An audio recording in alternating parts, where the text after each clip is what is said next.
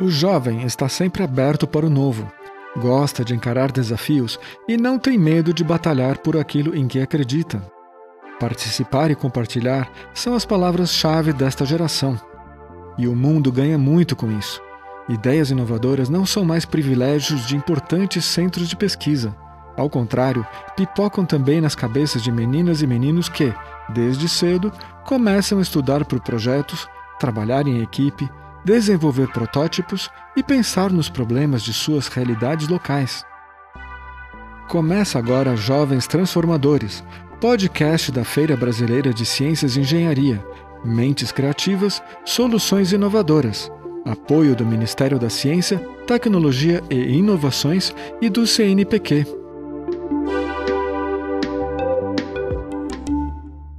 Bem-vindos a mais um episódio da série Jovens Transformadores. Aqui é Luciana Vicária e hoje trago para nossa roda de conversa a história de Caroline Elis. Mineira de Belo Horizonte e engenheira civil de profissão, Carol se especializou em sistemas de tratamento de água. Aos 30 anos, trabalha em uma empresa que cria sistemas sob medida para levar água potável à casa de milhares de brasileiros. Para se ter uma ideia de seu poder de transformação, Carol ajudou a reduzir pela metade os atendimentos de saúde em pequenos municípios mineiros. Tudo por causa da água, agora potável. O sonho de levar a ciência às suas últimas consequências começou lá atrás, ainda na adolescência, em suas primeiras participações em feiras de ciências. Em um país em que 35 milhões de pessoas não têm acesso à água potável, pessoas como Caroline são mais do que necessárias. Quero saber de tudo, Carol. Bem-vinda ao nosso podcast.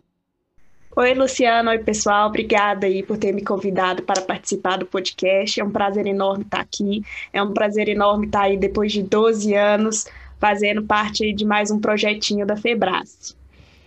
Joia. Os problemas estruturais da nossa sociedade, como a falta de saneamento básico, desde muito cedo te inspiraram a buscar soluções na ciência. Quando e como surgiu, Carol, a ideia de criar um sistema de tratamento de água? Então, Lu, eu comecei a trabalhar com água na época do ensino médio, né? Eu fiz um ensino médio técnico em edificações no Cefet de Minas, e nessa época, por ter acesso, né, a professores que eram, né, da graduação em si, né, atuando ali na área técnica, é, eles expandem muito a cabeça da gente para já começar a pensar, questionar e trazer mais funcionalidade, né, para os aprendizados ali dentro do curso. E uma área que me chamou muita atenção foi a área do saneamento, a área da hidráulica. Por quê? São soluções né, que são pensadas e desenvolvidas específicas, muitas vezes, para um, um local. E por serem assim tão específicas, né, elas exigem cada uma ali uma metodologia, como se cada uma fosse uma pequena pesquisa. Então, nessa época, né, eu tive dois professores que me incentivaram a trabalhar na área de saneamento e a gente iniciou ali o desenvolvimento de um sistema de tratamento de água é, baseado em raios UV, né, do sol, utilizando aí garrafas PET, né, plástico, e produzindo uma tubulação ali para passagem dessa água. Além da tubulação, eu construí uma espécie de concentrador solar que aumentava a incidência desses raios UV e esse sistema se mostrou eficiente, né? O grande diferencial da pesquisa nem foi tanto a eficiência no final, mas foram os cálculos adotados, né? São cálculos que é, oficialmente eu aprendi, né, só depois do oitavo período da graduação. Então, poder fazer tudo aquilo, né, na faixa de 13, 14 anos, né, foi um grande diferencial.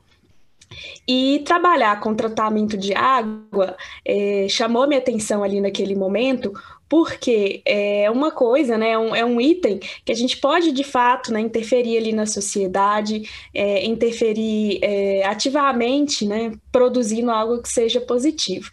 É, eu sempre tive um pouco mais voltada para essa área de matemática, é, de física, e foi uma oportunidade de juntar tudo isso ali com meus 13, 14 anos. Certo. E pelo visto essa ideia rendeu frutos, porque você a levou para as feiras de ciências, não é isso? Poderia contar brevemente sobre as suas participações? Então, as feiras de ciências, né, eu nem sabia que elas existiam. Então, assim, depois que a gente produziu ali um projeto mesmo científico, é, por que, que eu falo projeto científico? Porque tiveram anotações, teve uma documentação no final gerada, e depois que isso foi produzido, né, a própria escola, ela oferecia uma pequena feira de ciências, né?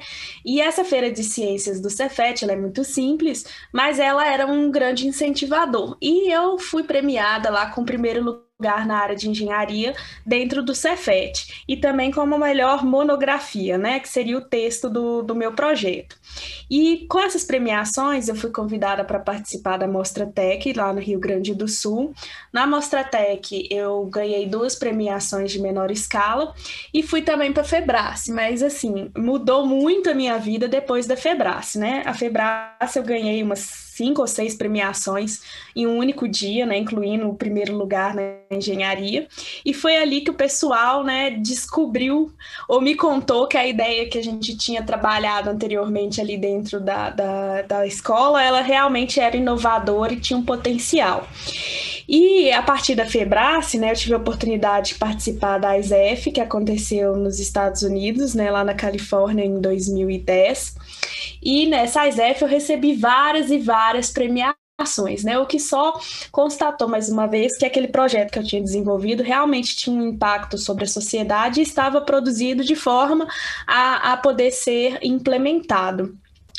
É, a ISEF é um mundo completamente diferente, né? Porque a gente encontra pessoas do mundo inteiro e não só, né, dos Estados Unidos. Então, ter tido um projeto, né, bem avaliado e bem colocado nesse tipo de feira foi realmente uma revolução é, na minha vida. Você tirou uma espécie de ano sabático, né? Só que não, foi um ano de estudos, né? No meio do ensino médio aproveitando oportunidades para viver experiências em países como França, Estados Unidos, Alemanha, Tunísia e África com o seu projeto.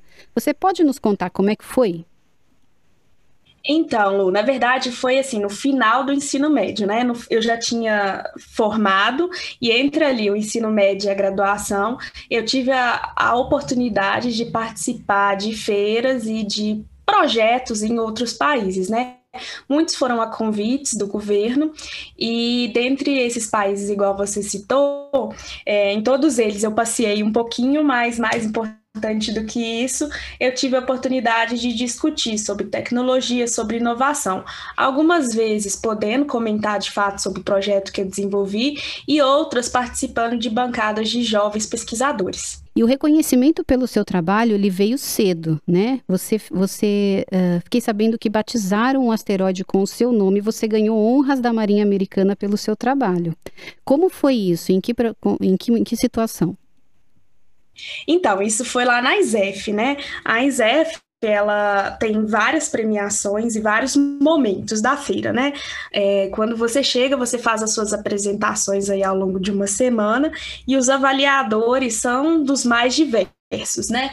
E dentre eles eu tive é, uma avaliação especial da Marinha Americana, que foi um diferencial, é, foi a parte de tecnologia da Marinha Americana, uma área que eu achei que nem existia, muito menos iria avaliar. E a outra é o MIT, né, que foi o que é, parabeniza ou premia as pessoas com asteroide tendo o nome delas. Então, mas também teve um outro muito interessante, né, que foi de um instituto chamado INCOSE, que é International Council for System Engineers, que também me premiou como uma mulher na ciência, né, o que foi um diferencial. Então, assim, foram é, momentos em que eu percebi que eu era capaz de executar as atividades, que eu era capaz de, de produzir bons resultados, e isso mudou a minha vida, né, porque a partir desse momento é, eu vi que eu era realmente capaz de produzir coisas produtivas e, e, eu tinha um futuro ali na ciência, um futuro envolvendo os meus projetos, mesmo tendo vindo aí de uma família mais simples, mesmo não tendo tido talvez acesso a escolas particulares no início da minha vida, né, ter ganhado essas premiações, elas mostraram para mim que eu realmente tinha ali um potencial que eu podia desenvolver. Legal. Carol, você viajou com a ONU para a África para apoiar uma iniciativa de tratamento de água em comunidades carentes. É isso mesmo? Isso mesmo, mas aí eu já estava na graduação e eu recebi um convite né, da, da equipe jovem da ONU para fazer é, sistemas de tratamento e montagens de sistema em comunidades carentes. Né? Então a gente tinha ali o, a, o apoio e o suporte da ONU do ponto de vista financeiro. A gente fez um uma viagem para os locais, ficou cerca de 15 a 20 dias é, na localidade, e ali dentro daquilo que as próprias comunidades dispunham de materiais e oportunidades, é, várias pessoas, né, cada um com um foco, montava pequenos sistemas, né, é, no meu caso, para fazer sistemas de tratamento de água, mas tiveram outras pessoas que trabalharam com escolas, com desenvolvimento social. E ter ido aí para um país tão distante e tão é, debilitado do ponto de vista é, financeiro e até cultural, né, do ponto de vista de entender a importância de um sistema de tratamento de água, foi mais uma grande mudança que eu, que eu tive na vida, né? Porque aqui no Brasil e em outras regiões do mundo que eu tive a oportunidade de visitar, a, a, água é um bem assim de relativo fácil acesso, né, em que tem tecnologia e interesse né, da população para melhorar aquela qualidade para o seu próprio bem. E na África, né, eu vi condições subhumanas e essas condições subhumanas elas foram assim bem impactantes ali na minha vida, né? Então assim, é, às vezes a gente está aqui no, no, no, conforto nosso, né? Só abre a torneira tem a água e a gente chega lá num, num país desses onde não tem nem água perto, né? Então criar um sistema lá, trabalhar nesse desenvolvimento foi um grande diferencial e isso fez ali mudar um pouco a minha chave da pesquisa propriamente dita, né? Acadêmica para um, um pouco mais do mundo real real, no sentido de trazer a aplicação disso e, e, e de fato promover é, a, questão do saneamento, tanto aqui no Brasil quanto nos, nos outros locais que eu já atuei. E como foi o seu processo de graduação? O seu projeto foi seguindo com você, você não abandonou? É, eu não abandonei a área, né? Então, assim, durante a graduação eu também fiz projetos envolvendo saneamento, é, fiz projetos envolvendo a parte de esgotamento sanitário, é, avaliação, quantificação de bactérias, é, cálculo né, hidráulico, hidrológico para formação de sistemas, cálculo de índices é, aqui no Brasil que são aplicados através da plataforma do SNIS. Então, assim, todas as vezes ali durante a minha graduação que eu tive a oportunidade, né, de mexer com pesquisa, de gerar aí a, as minhas publicações, inclusive tem uma Quali 5, é, a gente ali trabalhou, né, eu falo sempre a gente porque nunca é um pesquisador só, né, Sim. a gente ali sempre trabalhou Sim. com essa questão do saneamento voltado para a melhoria da qualidade, para abrangência, ciência e, de fato, para o desenvolvimento tecnológico, mas sempre tentando misturar é, o desenvolvimento tecnológico em si, né, é, programação, ferramentas mais inovadoras, a processos que já estão, já são comuns no mercado, garantindo ali uma potencialização ali da, da produção. Carol, hoje você trabalha em uma empresa que desenvolve softwares dedicados ao tratamento de água e implementa soluções sob medida para municípios mineiros. Você está realizada e pode contar o que faz?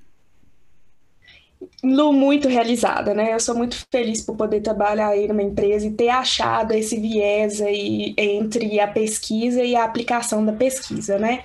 Exatamente por ser uma empresa que desenvolve software, por eu ter participado ativamente e coordenando parte desse desenvolvimento, é, eu consigo ver a aplicação dele ali em casos reais. Né? Eu sei que às vezes o pessoal pensa, ah, a empresa tem aquela questão financeira, mas as empresas também hoje têm trabalhado para a questão da universalização do saneamento aqui no Brasil, e no meu caso mais específico, em municípios mineiros. Tem um município aqui em Minas, né? Ele chama Santa Cruz de Minas, ele fica aí no interior do estado, é um dos municípios mais populosos do Brasil. É uma população, é, por área área, né? É uma população grande numa área pequena, né? E esse município aí com mais de 8 mil habitantes, é, e eles não tinham nenhum tratamento de água.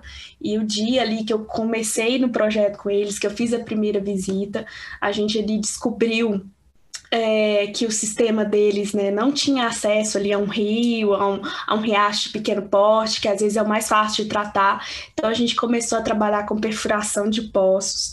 Hoje é um município que tem cinco poços perfurados, todos os poços né, têm a água sendo tratada. E o mais interessante, a gente saiu de uma situação onde o município é, tinha altas taxas ali de diarreia, especialmente nas crianças, para uma situação de conforto, onde a água ela é tratada, e também com a inclusão tecnológica. Hoje o sistema deles é todo automatizado. É, a automação permite que a gente ligue e desligue qualquer item do sistema, até pelo celular. Então, assim, é uma felicidade muito grande a gente ver um município que de fato não tinha um sistema de tratamento de de água que não tinha um saneamento básico adequado, conseguindo alcançar isso, ter uma redução de mais de 60% nos casos de diarreia, né, especialmente no caso infantil, como eu falei, e ainda trazendo essa questão tecnológica.